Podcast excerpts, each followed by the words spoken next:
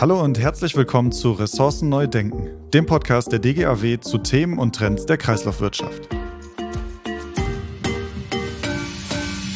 Mein Name ist Marvin Müller und zum Thema Metallrecycling sind wir heute zu Gast in Lünen bei der TSR Recycling GmbH und Co. KG. Mir gegenüber sitzt Herr Bernd Fleschenberg, Geschäftsführer der TSR Recycling. Er hat Diplomkaufmann an der Uni Siegen studiert mit den Studienschwerpunkten Organisation und Produktionswirtschaft und ist dann in die Unternehmung Redmann Städtereinigung eingestiegen. Nach der Übernahme der operativen Führung mehrerer Betriebe und anschließender Bereichsleitung wurde er 1999 zum Geschäftsführer der Gesamtregion Nord benannt. 2009 wurde er dann Geschäftsführer von Remondis und wechselte 2013 zur TSR Recycling, wo er seitdem die Geschäftsführung bekleidet. Herr Fleschenberg ist zudem in der Verbandsarbeit tätig, dabei Vorstandsmitglied in der Entsorgergemeinschaft der Deutschen Entsorgungswirtschaft und des Bundesverbandes der Deutschen Entsorgungs-, Wasser- und Rohstoffwirtschaft sowie Fachbereichsleiter Abfallbehandlungsanlagen, ebenfalls beim BDE. Außerdem ist uns für dieses Gespräch per Internet zugeschaltet Frau Dr. Britta Bookhagen. Sie ist Geologin und kommt aus Berlin. Sie arbeitete zunächst am Geoforschungszentrum Potsdam und ging dann nach Boston zum MIT und der Boston University als Dozentin. Nach 2 Jahren am Naturhistorischen Museum in Wien kehrte sie nach Potsdam zurück und ging an das Institut für transformative Nachhaltigkeitsstudien. Seit 2015 ist sie bei der Deutschen Rohstoffagentur in der Bundesanstalt für Geowissenschaften und Rohstoffe tätig. Seit dem 1.11.2021 leitet sie den neuen Arbeitsbereich Recycling-Rohstoffe in der DERA. Fachlich liegt ihre Expertise bei Metallen in Elektronikgeräten und deren Recycling. Zu diesem Thema hat sie auch promoviert. Frau Dr. Bookhagen, Herr Fleschenberg, ich begrüße Sie ganz herzlich in diesem Podcast. Herzlichen Dank. Hallo. Herr Fleschenberg, auf Ihrer Homepage begrüßt uns ein Bild des Terminators aus dem gleichnamigen Film mit dem Zitat "I'll be back" als Toaster. Wie viel vom T800 könnten Sie denn eigentlich recyceln? Spannende Frage. Da die Serie aus den 80er Jahren kommt und zu der Zeit in, ich bezeichne es jetzt mal an, Elektronikgeräten noch wenig Kunststoff eingesetzt würden, würde ich sagen, der überwiegende Teil, bestimmt 90%. Das hat sich allerdings in den letzten Jahren dramatisch verändert. Also nicht verbessert, sondern was die Recyclingfähigkeit angeht, deutlich verschlechtert. Aber da kommen wir sicherlich später noch drauf. Genau, das ist schon eine ganz gute Überleitung zu meiner nächsten Frage. Deutschland wird nämlich neben Japan als Recycling-Weltmeister bezeichnet. Können Sie mal zusammenfassen, wie wir denn eigentlich beim Metallrecycling aufgestellt sind? Ich denke, heute schon ganz gut, wobei wir nach wie vor, insbesondere aus Deutschland, Europa, sehr viel Metalle exportieren. Viele, viele Jahre ging sehr viel an NE-Metallen, also Nicht-Eisenmetallen in den asiatischen Markt. Sehr viel Fe, also Eisenmetalle, insbesondere in die Türkei, aber auch nach Ägypten. Also sehr viel in den Export. Ich glaube, da wird sich in den nächsten Jahren noch vieles ändern. Also ich sage, wir sind gut aufgestellt, aber ich glaube, wir müssen noch deutlich besser werden, was die Tiefe der Verarbeitung angeht. Weil ich überlege, in den 70er, 80er Jahren, wo diese Materialströme eventuell exportiert wurden, war die Zusammensetzung eine ganz andere. Wir sprechen immer von Abfällen und diese Abfälle haben sich natürlich dramatisch verändert. In allen Produkten, ob ich ein Auto nehme, mein erstes Auto war ein R4, das bestand zu 85% aus Eisen, was massiv rostete. Wenn ich mein heutiges Auto sehe, besteht das vielleicht noch zu, 50% aus Eisen und bestimmt 15-20% aus Kunststoffen, Textilien etc. Also da sieht man schon, was sich da verändert hat. Und ich glaube, da müssen wir in Zukunft ansetzen, viel stärker in Qualitäten denken und mehr in Technik investieren und es tiefer aufbereiten. Frau Dr. Bookhagen, würden Sie das ähnlich sehen? Ja, auf jeden Fall. Also die Komplexität der Produkte, die Herr Fleschenberg angesprochen hat, ist natürlich nochmal ein großes Problem. Und ich glaube, auf das Thema Design for Recycling kommen wir auch gleich nochmal. Aber auch nochmal zu der Frage zurück, wie wir so in Deutschland stehen als Recycling-Weltmeister. Also wir haben auf jeden Fall, wie Herr Fleschenberg auch sagt, so bei Stahl, Kupfer und Aluminium wirklich eine gut funktionierende Recyclingwirtschaft. Aber also wo wir auch wirklich hohe Recyclingraten haben und auch gute Daten haben. Aber Nachholbedarf ist da, wie auch übrigens weltweit, nicht nur in Deutschland, bei bestimmten Technologiemetallen wie zum Beispiel Titan, Gallium, Indium oder auch Tantal. Und auch für Lithium-Ionen-Batterien aus den E-Autos, da fehlen uns teilweise noch funktionierende Recyclingwege. Also wir schauen uns da auch gerade nochmal für Deutschland die ganzen Wege des Recyclings an von den Metallen. Aber es ist schon gut, aber es gibt auf jeden Fall auch noch Luft nach oben. Und wir wollen auch nochmal schauen, in welchen Bereichen die deutsche Recyclingwirtschaft sich auch nochmal verbessern kann und ausrichten muss.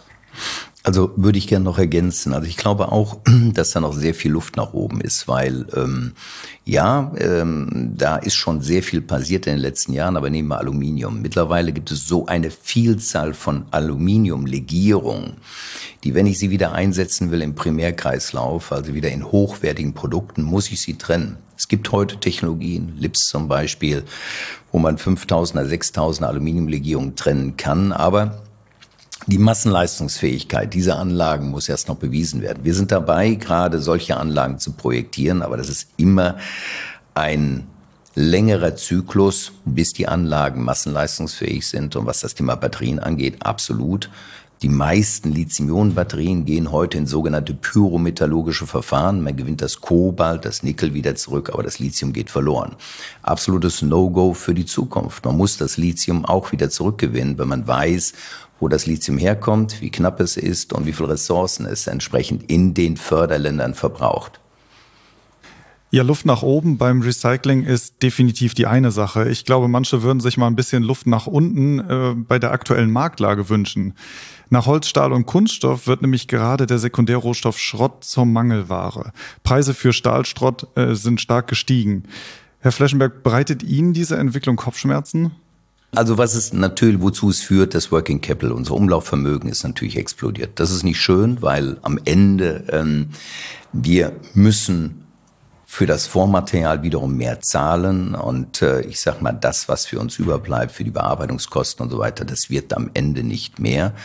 Aber das ist einfach Teil dieser gestiegenen Nachfrage, dass wir die Wirtschaft Stück für Stück umbauen von Primärrohstoffen in Richtung Sekundär. Wir sagen viel lieber übrigens statt Sekundär Recycling-Rohstoffe, weil persönlich finde das Wort sekundär insofern nicht schön, weil es immer irgendwo, das ist der Zweitplatzierte.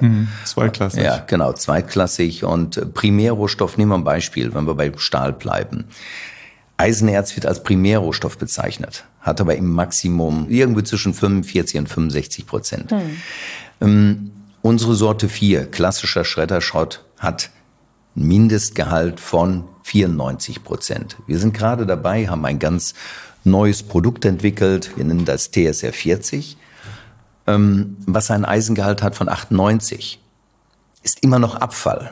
Für mich vollkommen unbegreiflich, dass also der Primärrohstoff Eisenerz ein Produkt ist, obwohl er nur einen Eisengehalt hat von 65%. Und hier haben wir ein Produkt, das hat 98% Eisengehalt und soll ein Abfall sein. Deswegen gehen wir einen Schritt weiter und sagen, wir lassen es zertifizieren, wir gehen End of Waste, wir gehen auch das, da den Weg hin zu einem Produkt. Sie haben gerade schon einige Stichworte gegeben, die mich eigentlich zur nächsten Frage bringen. Und zwar ist das gerade auch ein sehr aktuelles Problem, was die meisten Konsumenten wahrscheinlich kennen. Egal, ob es jetzt Handys sind oder Laptops sind oder auch viele, die sich gerne eine Playstation kaufen möchten, kennen eben das Problem, Elektronik ist Mangelware. Es fehlt gerade überall an Halbleitern und das betrifft natürlich auch die Autoindustrie. Die Lieferzeiten oder Bestellzeiten von Elektroautos, die gehen gerade von einem Jahr bis zu 1,5 Jahren, die man warten muss, bis man eigentlich sein neues Auto vor der Haustüre stehen hat. Jetzt ist natürlich auch so, dass auch in der Autoindustrie zahlreiche Werke eben wegen dieser fehlenden Mikroelektronik nicht produzieren können und dabei eben auch Schrotthändlern nun der Absatz von Produktionsabfällen fehlt. Wie schmerzhaft trifft Sie das? Wie schmerzhaft ist dieser Status quo? Also das ist natürlich nicht schön. Einerseits, weil natürlich Produktionsabfälle, Produktionsschrotte fehlen, die natürlich eine entsprechende hohe Qualität vorweisen per se. Aber natürlich, weil der Absatz hinten raus auch fehlt. Unsere Kunden dann wiederum, die Stahlindustrie, denen fehlen wiederum Absatzmöglichkeiten Richtung Automobil, aber auch genauso gut Weißgerätehersteller etc. Aber auch das ist wieder ein Thema, dass wir sagen, okay, dem können wir begegnen, halt mit unserer neuen Produktentwicklung, dieser TSR 40, wo wir sagen, wir kompensieren das. Wir stellen aus Konsumentenschrotten, als Beispiel Altautos, wieder ein nahezu gleichwertiges Produkt her, was der Metallurgie dieser Produktionsabfälle aus dem Produktionsprozess nahe kommt. Und Ja, als Schrotthändler wäre das schmerzhaft, aber wir sehen uns auch zunehmend mehr wirklich als Produzenten, als Recyclingunternehmen und nicht mehr als reinen Schrotthandel. Das wird immer eine hohe Bedeutung haben, das Thema Handel, aber das Thema Produktion und damit auch Techniker, Metallurgen, die wir einstellen, die wir beschäftigen, die sich intensiv mit diesen Prozessen beschäftigen, das wird immer wichtiger. Ich würde gerne noch auf einen weiteren Punkt zu sprechen kommen, der immer wichtiger wird und den Sie eben auch schon angesprochen hatten, nämlich das Design for Recycling. Sie unterstützen ja auch die Kreislaufwirtschaft als gesamten Lebenszyklus eines Produktes und der fängt eben beim Design for Recycling an. Also das bedeutet schon die Recyclingmöglichkeit beim Produktdesign mitdenken. Scheitert denn die Kreislaufwirtschaft nicht aktuell schon daran? Also wird überhaupt schon beim Design an Recycling gedacht? Oder ist das Zukunftsmusik? Viel zu wenig. Also definitiv viel zu wenig. Also es beginnt gerade, ich sag mal, wir haben auf der letzten IAA erlebt, ein Unternehmen aus München, was das Thema massiv promotet hat, ein neues Auto basierend auf Recycling-Rohstoffen, was auch am Ende recyclingfähig sein soll. Soll in die Produktion gehen, soweit ich das in Erinnerung habe, 2025. Wir müssen aber jetzt mal überlegen, das ist ein erstes Produkt, was in den Markt kommt. Wann kommt das zurück? In 10, in 15 Jahren, also dann schreiben wir das Jahr 2035, 2040. Und diesen langen Zyklus müssen wir denken. Das ist halt jahrzehntelang sehr, sehr nebensächlich gewesen. Man hat seine Rohstoffe gesourced weltweit, vollkommen egal. Jedes Unternehmen hat gesagt, komm, ich sichere mich ab, ich kaufe meine Rohstoffe, mein Kobalt, mein Nickel, mein Eisenerz weltweit. Und da beginnt gerade ein gewaltiges Umdenken. Aus meiner Sicht eine Riesenchance für die Industrie, für uns auch als Recyclingbranche, wenn wir das begreifen, wenn wir wirklich diesem Wunsch nach Qualitäten nachkommen und so ein Stück weit, ja, ich sag mal, aus der Ecke herauskommen. Das ist ja nicht immer, da muss man sich auch ehrlich machen, wenn Sie sprechen von Schrotthandel, ist das ja nicht immer ein außerordentlich positives Image. Also bei mir gehen auch aus meiner Kindheit vielleicht dann Bilder im Kopf durch, was hat das bedeutet.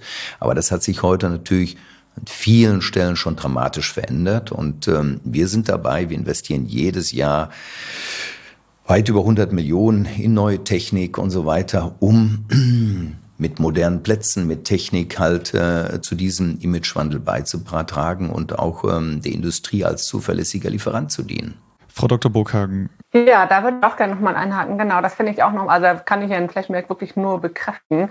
Eben das Thema Design für Recycling ist wirklich ein extrem wichtiger Ansatz und auch ein wichtiger Erfolgsfaktor für ein optimiertes Recycling eben und kommt jetzt erst wieder wirklich so langsam in den Fokus. Denn nur wer geschlossene Wertstoffkreisläufe haben will, der muss dann auch schon vor dem ersten Strich einer Produktskizze dann den gesamten Lebenszyklus mitdenken. Und das passiert erst jetzt so langsam eben. Und dann haben wir auch noch lange Lebenszyklen. Das heißt, es dauert dann auch noch. Also eben auch die gesetzlichen Vorgaben für Recyclingraten sind dann auch nur noch mit einer Sicherstellung der Recyclingfähigkeit wirklich auch umsetzbar, ne? Und ich meine, wir alle wollen ja eigentlich auch, oder sagen wir mal andersrum, Recycling bedeutet eine bessere Versorgungslage mit Rohstoffen und dann auch diese positive Konnotation eben nicht mit dem Sekundär-Rohstoff, sondern halt als Recycling-Rohstoff. Diese Begrifflichkeiten und die Wertigkeiten, die kann man damit ja auch nochmal pushen. Ne? Wir wollen ja eine Reduzierung der Abhängigkeit von den meist außereuropäischen Quellen. Die Problematik von globalen Lieferketten hatten Sie auch schon angesprochen. Das haben wir alle in den letzten 2 Jahren zu spüren bekommen. Und wir können gerade in Deutschland und Europa mit umweltfreundlichen, mit energieeffizienten und sozialverträglichen Recyclingprozessen wirklich Rohstoffe bereitstellen, wichtige Rohstoffe bereitstellen und damit dann auch noch Innovationen und Investitionen und Arbeitsplätze für Deutschland durch diesen Hightech-Impuls setzen. Also eigentlich ist es eine absolute Win-Win-Situation. Von daher kann ich da Herrn Fleschenberg wirklich nur bekräftigen. Da passiert noch viel, aber ja, wird spannend. Ja, würde ich gerne noch ergänzen. Das hat Frau Bookhagen ja schon gesagt, da ist Luft nach oben. Da ist noch viel Luft nach oben. Ich glaube auch, dass Corona, Unterbrechung, Lieferketten, wir erleben das derzeit ja auch im Schiffsverkehr nach wie vor katastrophal. Also die Zuverlässigkeit, die Preise für Container, wie die explodiert sind oder auch Schiffsraum, wie da die Preise explodiert sind. Das ist ein Riesenproblem, spüren wir in allen Bereichen, zum Beispiel wenn wir heute neues Equipment beschaffen, und sei es nur ein Produkt wie LKWs, dann müssen wir heute schon für 2023 bestellen, weil einfach die Vorlaufzeiten mittlerweile gigantisch geworden sind. Was wir uns wünschen würden, ist, es gibt jetzt ein riesiges Investitionsprogramm. Man will die Industrie umstellen auf grüne Energie. Das wird ein sehr, sehr, sehr langer Prozess. Ich hoffe, dass man da mit viel Realismus rangeht. Aber bei den neu zu bauenden Windkraftanlagen würden wir uns einfach wünschen, wenn von vornherein auch diese Anlagen, ich sag mal, recyclingfähig gedacht werden. Und wenn sie möglichst auch schon zum großen Teil aus Recycling-Rohstoffen hergestellt werden, weil auch das, wir stellen uns das ja immer so schön vor, da wird etwas gemacht, getan, gebaut und wie viel Energie, wie viel CO2 gehen in Photovoltaikanlagen hinein und inwieweit sind diese am Ende recyclingfähig?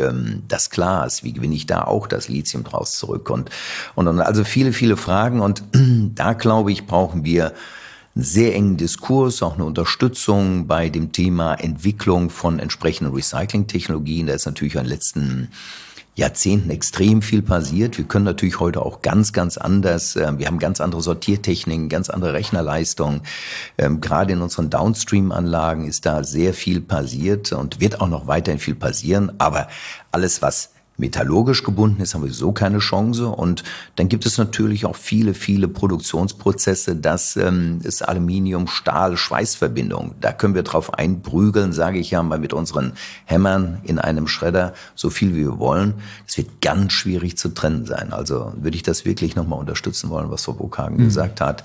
Da muss noch viel mehr zusammen gedacht werden, welche Techniken gibt es im Recyclingbereich und inwieweit ist das recyclingfähig? Denn heute ist es so, alle Unternehmen, und ich will ja jetzt überhaupt keine Branche gezielt rausnehmen, die wird bei der Produktion sagen, also das, was wir dort einsetzen, ist zu 98% recyclingfähig. Ja, das ist auch so. Die einzelnen Rohstoffe sind recyclingfähig.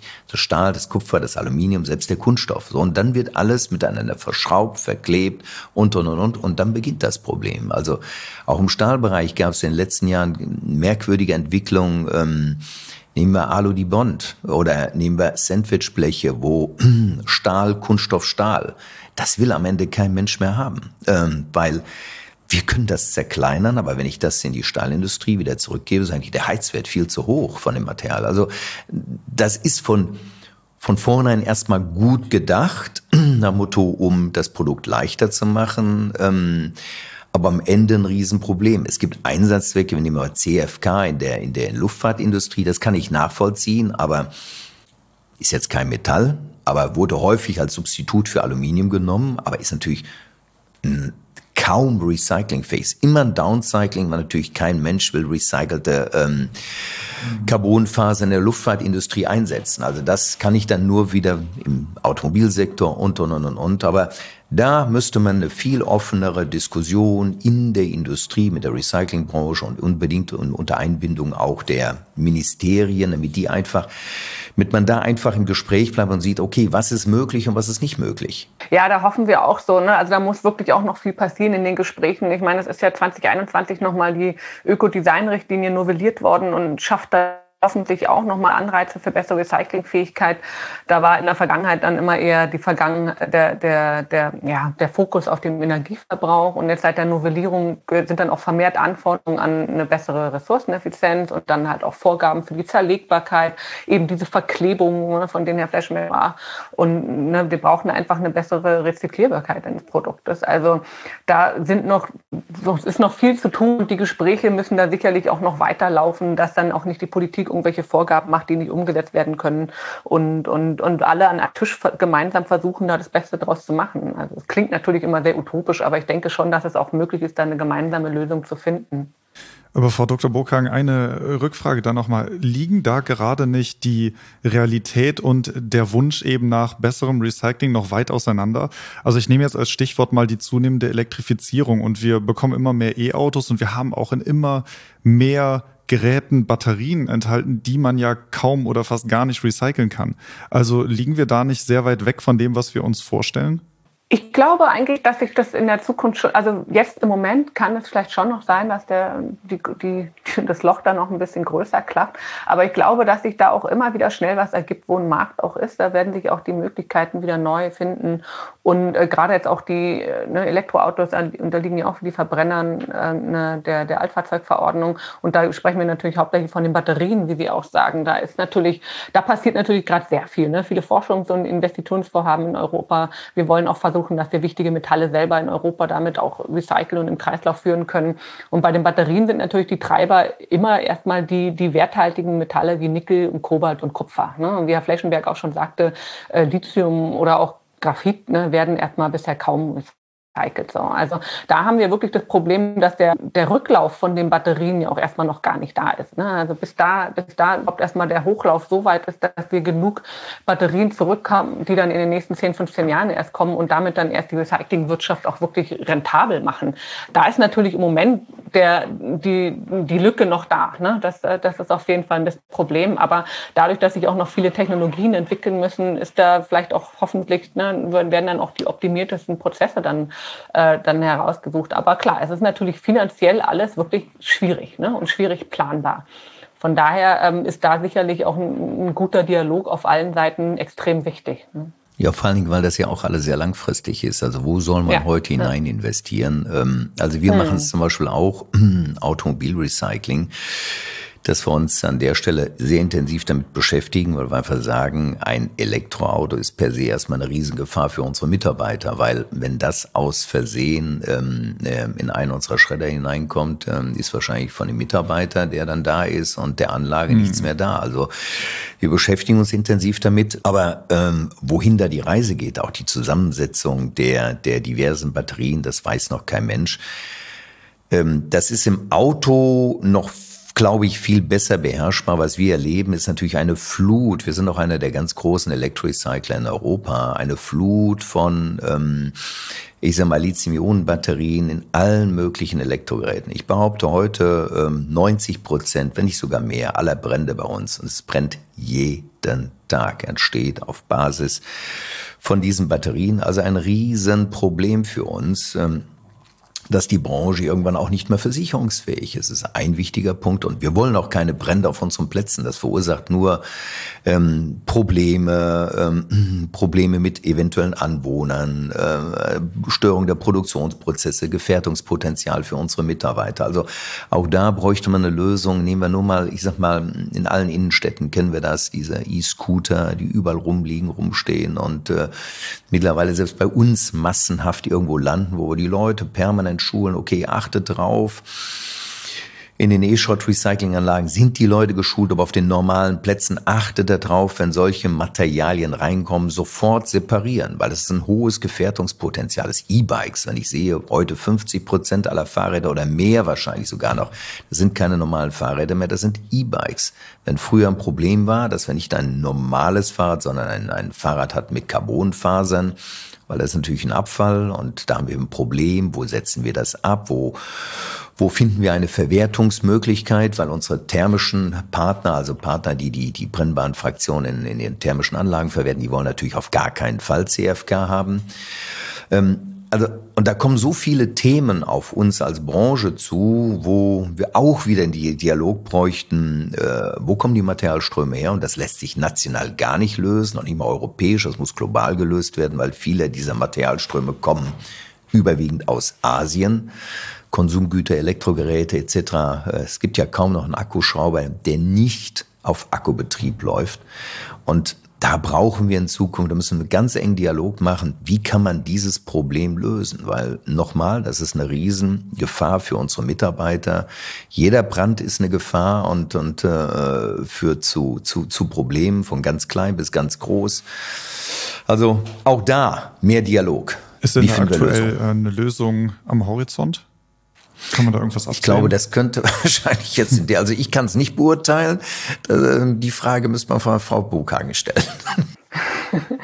kann ich im Moment auch noch nicht beurteilen. Da ist auch noch viel in der Mache und in der Gange. Ist natürlich wirklich ein sehr komplexes Thema. Aber eben, wie Herr Fleschenberg auch sagt, Safety First ist natürlich auch einer der wichtigen. Ne? Aber ja, genau, es ist halt ein Problem. Aber was will man machen? Ne? Ich meine, man kann ja nicht alle Gerätschaften verbieten, die dann kommen mit Batterien drin. Dann muss halt eine Kennzeichnung. Also da bin wirklich auf vielen Ebenen, muss da noch viel passieren.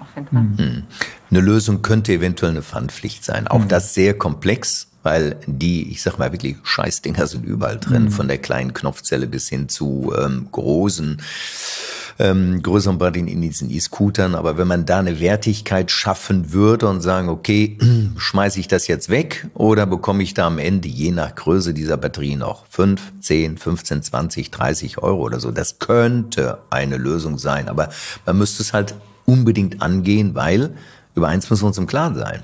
Der Markt wird geflutet. Wir sind gerade noch ganz, ganz am Anfang. Ich meine, ich erlebe es ja selber bei mir zu Hause auch, dass ich in den letzten Jahren sukzessive umgestellt habe, ob das im Garten oder das ist natürlich super bequem. Das ist natürlich komfortabel, das ist schön, das ist angenehm. Ich muss nicht irgendwo einen 50 Meter Kabel legen, wenn ich irgendwas machen will, sondern spart auch Ressourcen, muss man dazu sagen. Aber am Ende, ich weiß, was ich damit machen würde, aber ich behaupte mal, ganz viele schmeißen es dann in die Mülltonne, die gelbe Tonne und so weiter. Und dann beginnt das Drama. Ist ja auch gerade eine Entwicklung, die, finde ich, man sehr schön daran sieht, dass klassische Steckdosen immer öfter von USB-Steckern abgelöst werden. So, okay. Ich würde gerne mal von der Besprechung der Elektrifizierung des Consumer-Bereiches hin zur Elektrifizierung der Industrie kommen. Wegen der europäischen Zielsetzung zur Klimaneutralität bis zum Jahr 2050 haben die Stahlwerke mit Hochdruck begonnen, ihre Prozesse schrittweise auf zukunftsweisende CO2-neutrale Herstellungsprozesse umzustellen. Das bedeutet auch, dass die Branche die klassische Hochofenroute verlässt und die enormen Mengen an CO2 erzeugt hat und das ganze Verfahren elektrifiziert. Neben den Elektrostahlwerken, die Stahl hauptsächlich durch das Einschmelzen von Stahlschrotten produzieren, kommen anstelle der klassischen Hochofenroute zunehmend Wasserstoff- oder erdgasbasierte Direktreduktionsverfahren zum Einsatz. Das sind alles sehr, sehr interessante neue Technologien und vor allem auch Innovationen. Sind das auch so die größten Innovationen der Branche für Sie, Herr Fleschenberg? Oder stehen da, ich sage mal, noch coolere und innovativere Entwicklungen, die wir noch gar nicht kennen? Sie halten gerade das 98% Metall hoch. Das sehen Sie, liebe Hörerinnen und Hörer, gerade nicht, aber genau. Herr Fleschenberg zeigt schon mal die Entwicklung, die er eben besprochen hatte. TSR 40 ist dann für mich das innovativere Produkt. Warum? Also ich sag mal, ich habe gerade gestern einen schönen Artikel in der Welt gelesen. Ich sag mal, wir sind ja, wir steigen ja aus verschiedensten Energieerzeugungsmöglichkeiten aus und die neue EU-Taxonomie besagt, dass zum Beispiel Gaskraftwerke, und wir brauchen scheinbar, keine Ahnung, so habe ich es zumindest gelesen, bis zu 80 neue Gaskraftwerke, dass die, wenn die grün gelistet werden wollen, brauchen die 30% Biogas und oder Wasserstoff. Aber genau darauf setzt ja eigentlich die Stahlindustrie. Also erstmal, wo kommen große Mengen der grünen Energie her? Und wir haben das jetzt erlebt. Ja, das Interesse besteht. Die Denkmodelle gehen in diese Richtung, weg von der Hochofenroute in Richtung Elektrostahlwerke. Aber da muss man sich ja sofort fragen, wo kommen diese zusätzlichen Energiemengen auch dafür her? Und man will das dann entsprechend, ich sage jetzt mal, füttern mit direkt reduziertem Eisen auf Basis von Wasserstoff. Auch dafür brauche ich gigantische Mengen an grüner Energie. Meine Meinung, das wird Jahrzehnte, also noch viele, viele Jahre wird das dauern, bis wir wahrscheinlich Wasserstoff importieren aus Chile, aus der Atacama-Wüste oder aus Saudi-Arabien. Also da, wo Solarenergie in großen Mengen wirklich nahezu permanent oder Windenergie wirklich verfügbar ist und mehr als 2,5 oder 3 oder 3.500 Stunden. Das ist ein ganz, ganz, ganz langer Weg. Von daher sage ich, die beste Möglichkeit ist hier vorhandene, ich sage jetzt mal so schön, anthropogene Rohstoffe wirklich hier in Europa zu belassen, sie hier zu verwerten, weil es spart enorm CO2 in der Logistik, es spart CO2 bei der Produktion. Wir haben ja vorhin drüber gesprochen, Eisenerz im Vergleich zu einem Qualitätsstahlschrott. Ich spreche immer von einem Qualitätsstahlschrott, nicht Feldwald und Wiesen, sondern wirklich hoch aufbereitet. Von daher, ich sehe das noch also einen ganz, ganz langen Weg und ich habe das gerade, ich glaube am letzten Wochenende in einer Zeitung gelesen, ich glaube, der Professor kam von der TU Braunschweig und sagte, wenn wir dieses Problem nicht lösen, gerade das Thema Energieversorgung, dann rauschen wir in Richtung einer Deindustrialisierung. Noch ein komplexeres Thema, definitiv. Aber es ist nicht so einfach, dass man sagt, komm, ich steige jetzt einfach um auf einen Elektrostahlweg, weg von der Kohle, weil diese Mengen an Energie müssen erstmal verfügbar sein und dann Primärrohstoffe, Eisenerz mit Wasserstoff direkt zu reduzieren und das dann dort einzusetzen, das ist noch ein verdammt langer Weg. Dann sage ich, lasst uns viel Energie reinsetzen, die hier vorhandenen Abfälle in qualitativ hochwertige Rohstoffe umzuwandeln, weil für den Rest braucht man Zeit. Das sind enorme Ambitionen, die die jetzige Bundesregierung sich vorgenommen hat. Da kann man nur Hut ab und sagen, klatschen, aber bitte Realismus. In welcher Geschwindigkeit geht das? Und es sind ja auch nicht nur technologische Innovationen oder Fortschritte, die man hier erwartet, sondern eben auch an die Gesetzgebung und Rahmenbedingungen. Ja, oder? Klar. Investitionssicherheit. Und man darf nicht vergessen, dass auch die Windkraftwerke natürlich ja auch bestimmte Rohstoffe brauchen, die wir auch erstmal noch abbauen müssen und herstellen müssen. Also von daher gebe ich Herrn Fleschenberg recht. Es ist alles ein sehr hehres und gutes Ziel, aber die Zeit wird da auf jeden Fall, glaube ich, eher erstmal noch die Lösung bringen müssen, weil das können wir auch nicht von heute auf morgen alles abrampen und diese neuen Rohstoffe alle zur Verfügung stellen. Ja, und Investitionen. Ich meine, vollkommen klar, jeder, der heute investiert, egal in was, ob in ein Elektrostahlwerk oder selbst wie eine Aufbereitungsanlage, die schreibe ich ja nicht in 4 Jahren ab.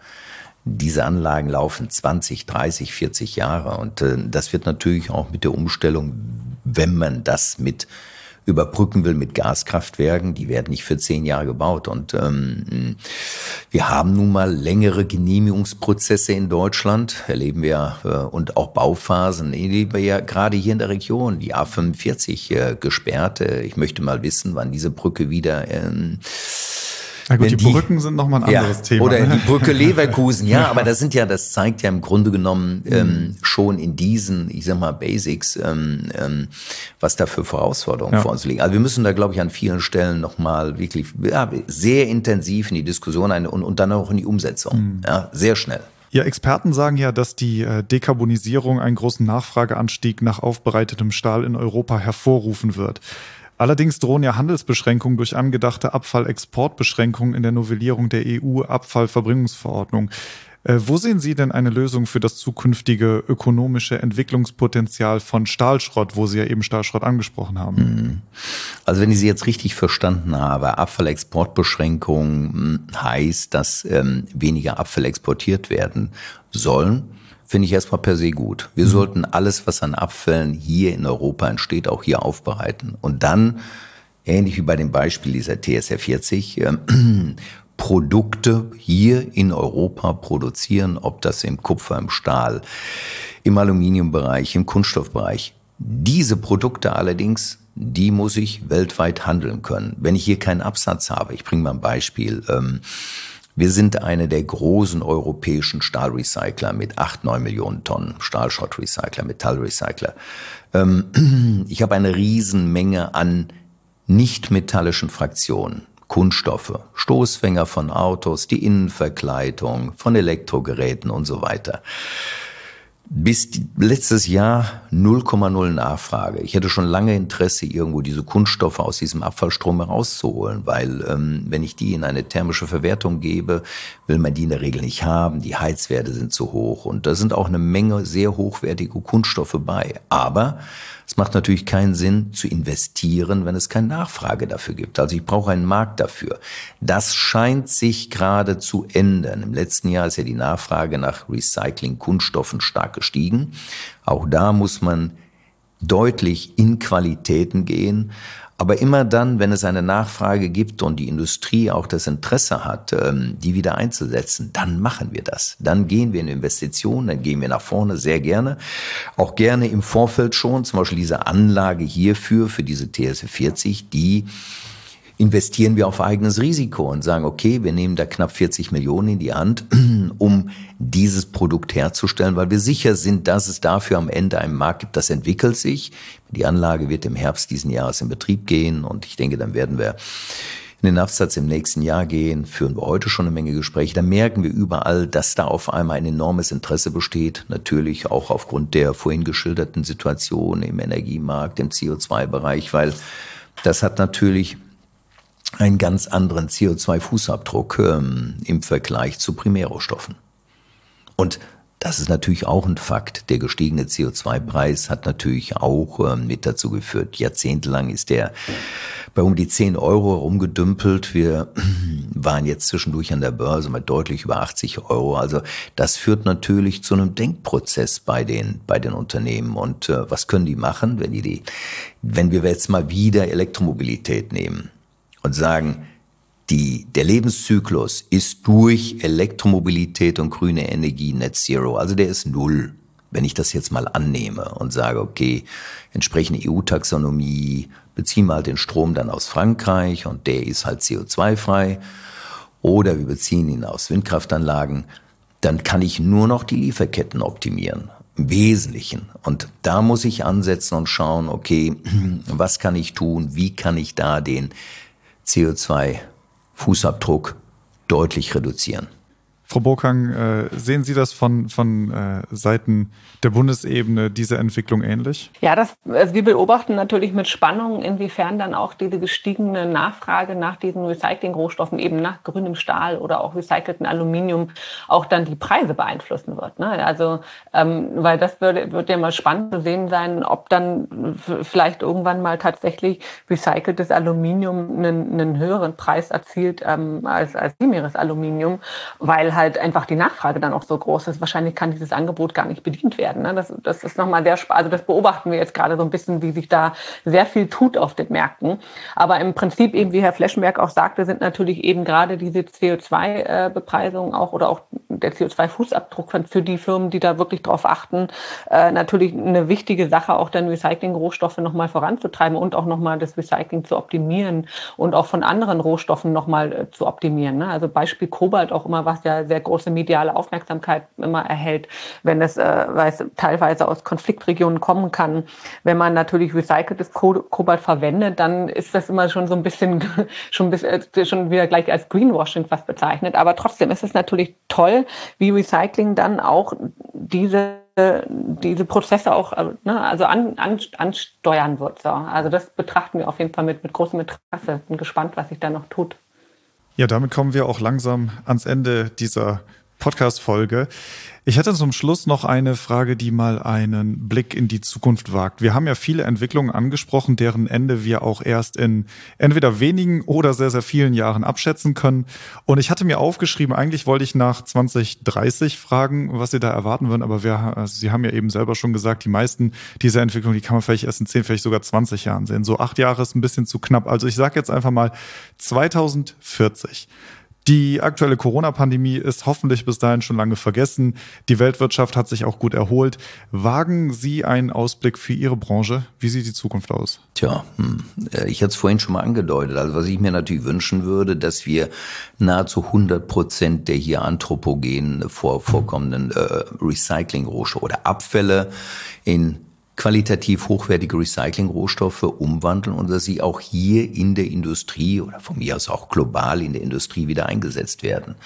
Das ist ja auch ein riesiger Prozess. Früher wurde alles deponiert, heute wird sehr viel verbrannt, Metalle überwiegend recycelt, aber auf sehr unterschiedlichem Level. Also das wäre so mein Wunsch und nicht mehr wie heute teilweise, dass auch Elektroschrotte nach Afrika gehen. Und wir kennen alle die Bilder von den Scrap Boys auf den Deponien, wo das dann abgefackelt wird, da haben wir auch eine Verantwortung. Eine Verantwortung gegenüber diesen Ländern und eine Verantwortung auch für das, was wir produzieren und konsumieren. Und da muss man einfach sehr stark dran arbeiten. Und das wäre so meine Zielvorstellung. Eine wirklich funktionierende Kreislaufwirtschaft über alle Bereiche hinweg. Frau Bookhagen, wie ist Ihre Zukunftsperspektive? Ja, genau. Wir sind zwar keine Industrie, aber wenn ich jetzt so meine persönliche Meinung so sagen würde, würde ich natürlich hoffen oder mir wünschen, dass eine positive Konnotation von den Recycling-Rohstoffen, die Wertigkeit da einfach mehr zu schätzen wissen und, wie Herr Fleschenberg sagt, eine bessere Kreislaufführung schaffen und dadurch auch eine Reduzierung durch der Abhängigkeiten von außereuropäischen Quellen halt haben und wirklich in Europa zumindest auf jeden Fall sozialverträgliche, effiziente, umweltfreundliche Recyclingprozesse mit vielen Arbeitsplätzen schaffen und damit dann auch einfach die Primärrohstoffe ein bisschen schonen können. Ja, super. Vielen Dank für diesen Ausblick. Ich denke, da kommen auf jeden Fall einige sehr, sehr spannende Entwicklungen noch auf uns zu. Und es wäre ja vielleicht ganz interessant, wenn wir uns in ein paar Jahren noch einmal unterhalten würden und mal gucken, was davon denn dann eingetroffen ist und wie die Gesellschaft bis dahin aussieht. Gut, mit diesem Schlusswort schließen wir dann diese Podcast-Folge. Frau Dr. Bookhagen, Herr Fleschenberg, ich bedanke mich bei Ihnen beiden sehr für Ihre Zeit und diese spannenden Einblicke in die Branche und die zukünftigen Entwicklungen. Dankeschön. Sehr gerne, alles Gute. Danke ebenfalls. Für unsere Hörerinnen und Hörer, die sich gerne weiter mit diesem Thema beschäftigen möchten, lohnt sich ein Blick in unsere Shownotes. Dort ist eben das angesprochene Papier dann auch verlinkt. Ich bedanke mich sehr fürs Zuhören und freue mich darauf, wenn Sie das nächste Mal einschalten. Nicht vergessen, diesen Podcast abonnieren, um über jede neue Folge informiert zu werden. Bis dahin, auf Wiedersehen.